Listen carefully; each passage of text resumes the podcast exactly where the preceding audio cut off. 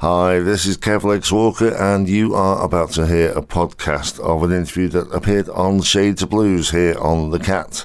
And there will be plenty more as we delve into the archives. Sit back and enjoy. I'm delighted to say that I'm now joined on the phone by Mr. Mud Morganfield. Mud, are you well? Hello, how are you? I am well. Thank you for asking. Thank you so much, and it is a genuine honour to be speaking to you. Um, you've just got a new album out. Well, it came out a few months ago called Portrait, and uh, yeah. you must be so proud of that. It's a brilliant album. Yeah, it's a re-release, man. We added a couple more bonus tones to it, remastered it. Uh, we added my new gospel single, "Praise Him," is on it, and uh, we're, we're we're we're very proud of it. Excellent. And uh, you've been in the business for a few years now. So, looking back on your catalogue, is this the best thing you've done, in your opinion? I, have been in the business since I was born. yeah, fair point. Fair point. I, you you have no you have no idea how many times I was scorned for beating on furniture. I, I, I was born in the blues. You know, I, I I always have had these this music running through my head. I couldn't get that out. I had to beat on some. I I had to do something musically. Yeah.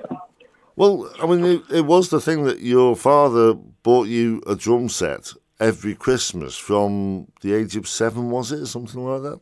Well, no, Dad started buying me a drum set. Because of that, um, he cataloged on everything. He bought, started buying little paper drum sets. And uh, man, like with week time, they were no matter how I played them, they would tear up, they would bust. So he started giving me a small reel set. I don't know, about just about ten years old, and then I went to a concert, Battle Wind and Fire, and fell in love with Dirt L, who was their bass player. So I write by the bass now, and uh, I'm a bass player, but I can play a little bass. I sympathise wholeheartedly. I was in the band playing bass, and I can I can play a little bass. Well, you know what? I, would like that. That way, you know, you know how, how sometimes critics are. Oh yeah, yeah, yeah, you know much, and that's why I haven't been playing the bass. I've been playing the bass for thirty years, but quickly I just stopped playing a couple tunes with my band. But uh, you know, people, oh, oh, he's a great singer, but his bass playing stinks.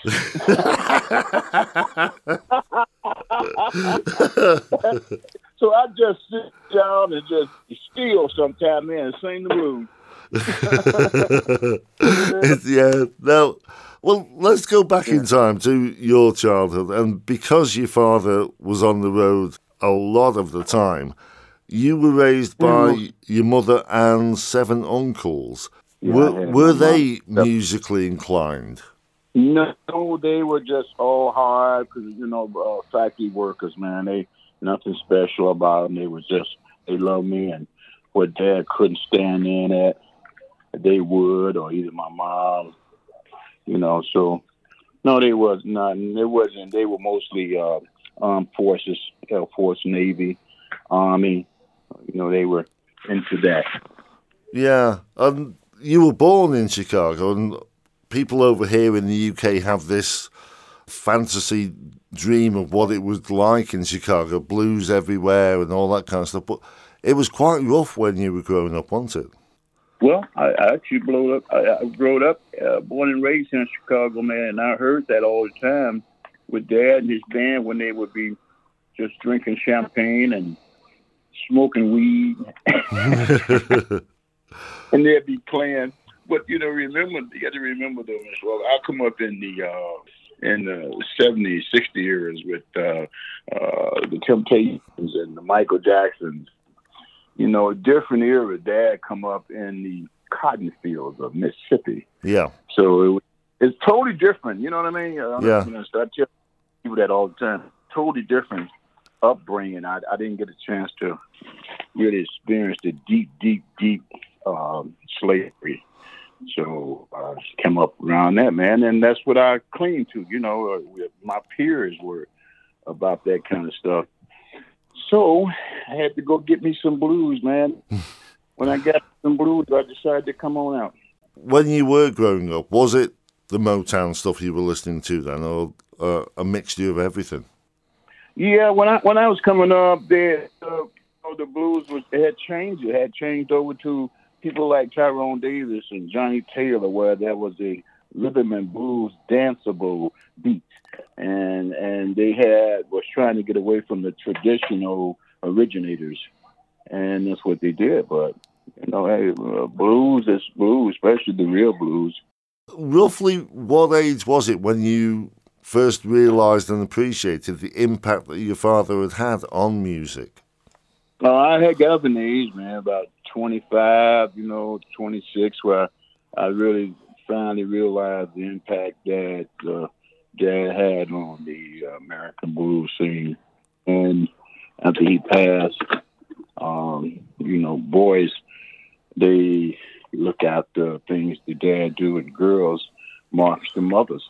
And I want to be a part of my dad's legacy. Yeah. So, I mean, not just American blues, but worldwide. A massive impact on bands like the Rolling Stones and beyond. Yeah. So, you know what I'm talking about? Yeah. Yeah. Yeah. yeah. So. You didn't consider a career in music. In fact, you started out driving trucks, didn't you? Yeah, I love driving big rigs, but, you know, and that's because, you know, my dad was, was you know, was still and probably will always be a big influence on the blues. And I just felt that he had made the impact for all his children and paid all our dues.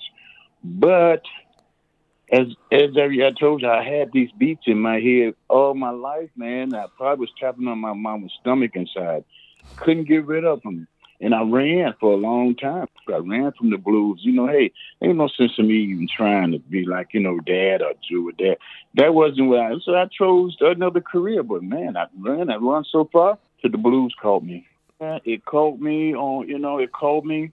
I come up rough, man. I come up, you know, on the south west side of Chicago, and uh, people didn't care me being Muddy Waters' son or BB King's son, man. I had to fight to prove my own self, you know, and it just that kind. You had to be rough.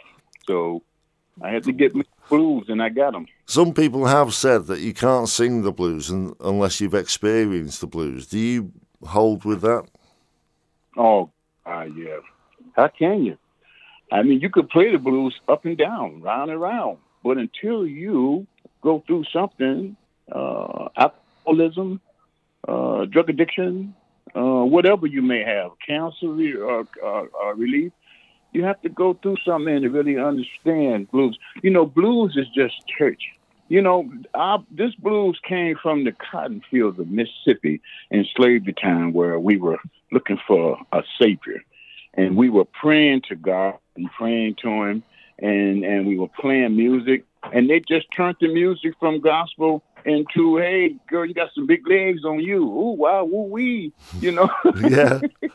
yeah. Yeah. It come out of church. Yeah. And there's a, a, feature within my show called the Analog Blues Track where we go way back to the 1920s, 1930s. And yeah. some of the songs from then, they're telling the story. They're talking about how people were living in those days. Yeah, well, if I mean, you know, you know, if if you listen to some of those old guys and like uh, you know, Blind Boy and all of them, you have to listen to the lyrics because they're telling the story.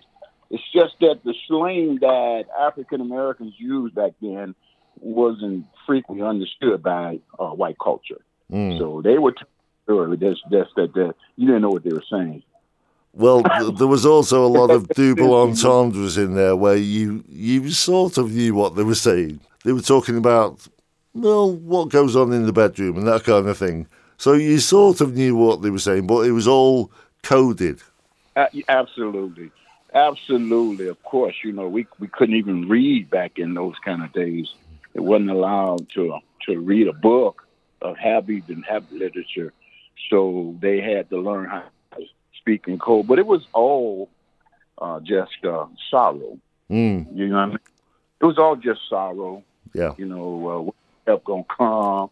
When am I gonna relief? I mean, you know, if anybody can understand that, there's something wrong with them. If you're being beaten every day, you know, and tortured, you you you you, you the only way you can do is, is is hope and pray.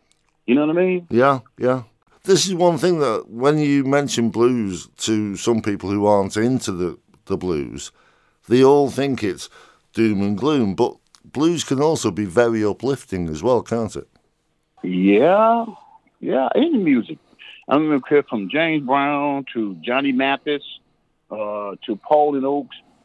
There's a there's a message in the music, and it all depends on how you feel about it.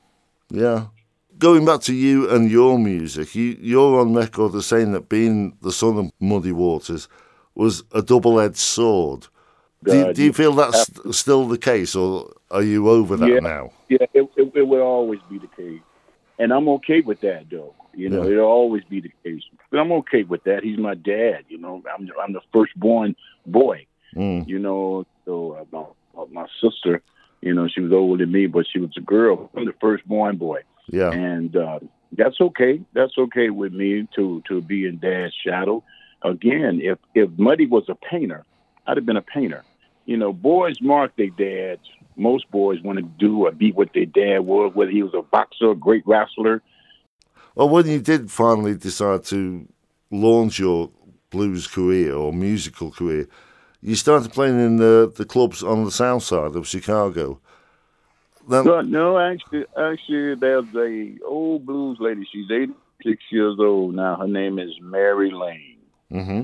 And he was the kind of like the first one that took me to a professional uh, show and paid me money to perform uh, songs of my dad's.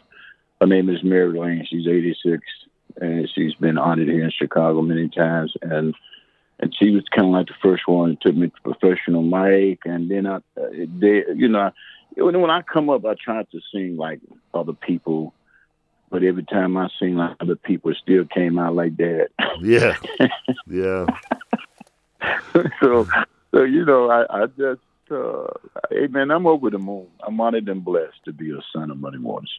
One of the people that you have worked with is Bob Corritore, who produced and played harmonica on your album, didn't he? Yeah, yeah, yeah. Old Bob, yeah, he's a good guy, man. Bob Corritore. I played with a bunch of great people, especially my dad um, man, uh, before they James Cotton. Uh, had the honor to stage with him, and uh, who else? Willie Bear Smith, uh, who's part of that band. I still do some things with Bob Margolin if it comes about. You know, John Prine and me and him we in the same city. We're like an hour apart from each other in the city here.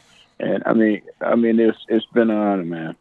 So, well, another person that you played with who is a familiar name over here in the UK is Hugh Laurie. Oh, God. That was very special to me. I called Hugh up and he told me, come on down, downtown Chicago when we first met. He said, come on down. I'm doing a production. Come on down. And uh, great guy. Every time I look at him, I saw house. Until he released those albums that he did a couple of years ago, I don't think people realised just what a good pianist he is. Well, he's he's a good entertainer. Period. Uh, you know, I've also did things with Jools Holland. Uh, same thing. Great, great entertainer, uh, top notch, and uh, I mean, you know, look, I mean, he's a musician, uh, he Laurie, and he also is an actor. I mean, what more could a mom or dad be proud of? Mm. Yeah, yeah. uh, well, we mentioned Bob Corritore earlier on. Uh, he produced one of your albums, but you've done a bit of production as well, haven't you, on the album They Call Me Mud? Yes. Yes, I've done, done some of the production there. Hey, you know, things, that's what you do. You know, you, you start doing stuff and stuff begin to look, you know, that's how you learn. You learn like that. You know, I've had a great friend of mine, Ronnie Baker Brooks, who uh, we were in um, doing the Big Head Todd's album and we just show you how how to breast these guys are. Ronnie heard the guitar out of tune from another room. Mm. I thought that was amazing. Me, yeah. I, mean, I mean, I'm not a guitar player; I play bass, but but he heard he heard, wasn't plugged in.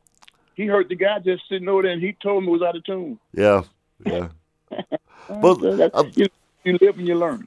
I've asked this question of other artists in the past. When you are producing, how easy is it to switch from being the recording artist to being the producer? I try to do whatever it takes for my fans and friends and family to to make good music, to make a good album. Wherever I can get in at to make this work, that's where you'll find me at. Do you not suffer from the problem where, as a producer, you think, oh, I can just do a little bit more on that, and you have to stand back from it, or does someone tell you that's enough? No, yeah, yeah, of course. I have the engineer there in the studio with me. I have uh, friends there with me. My last guitar player, I mean, my dad's last guitar player before he passed, Rick Kreher. he's my right hand man. He's there. Sometimes I have a great harp player called Studebaker John, who, by the way, just and this is not out yet. He will be producing uh, my next album. Right. Is there yeah. a, a, release date in mind for that? No, because, eh, you know, because you know, I just want to get it done and get some new stuff up and get some new stuff out, and uh, probably be a year next year, maybe right. before it's ready. Like we said at the top of the interview, you've got Portrait just come out in recent months. Are you touring with that, and will that tour come over to Europe? Oh yeah, oh definitely, right. oh definitely. I'm, looking. I'm looking early April uh, maybe March, early April, May. I got a couple things set up for June. So, you know, I will be there, man. Let me just say this too, man. The UK is like my second home. As a matter of fact, the UK is who made my career. If you didn't know that, it was the UK. I played from Ronnie Scott's to the Albert Hall to the Rhythm and Blues Festival, you name it. And it was Jools Holland show. I went live on that uh, with me and my band. He joined me on keyboards. In UK, man, is my second home, and I'll I'll, I'll just say this because I don't want to shoot myself in the foot.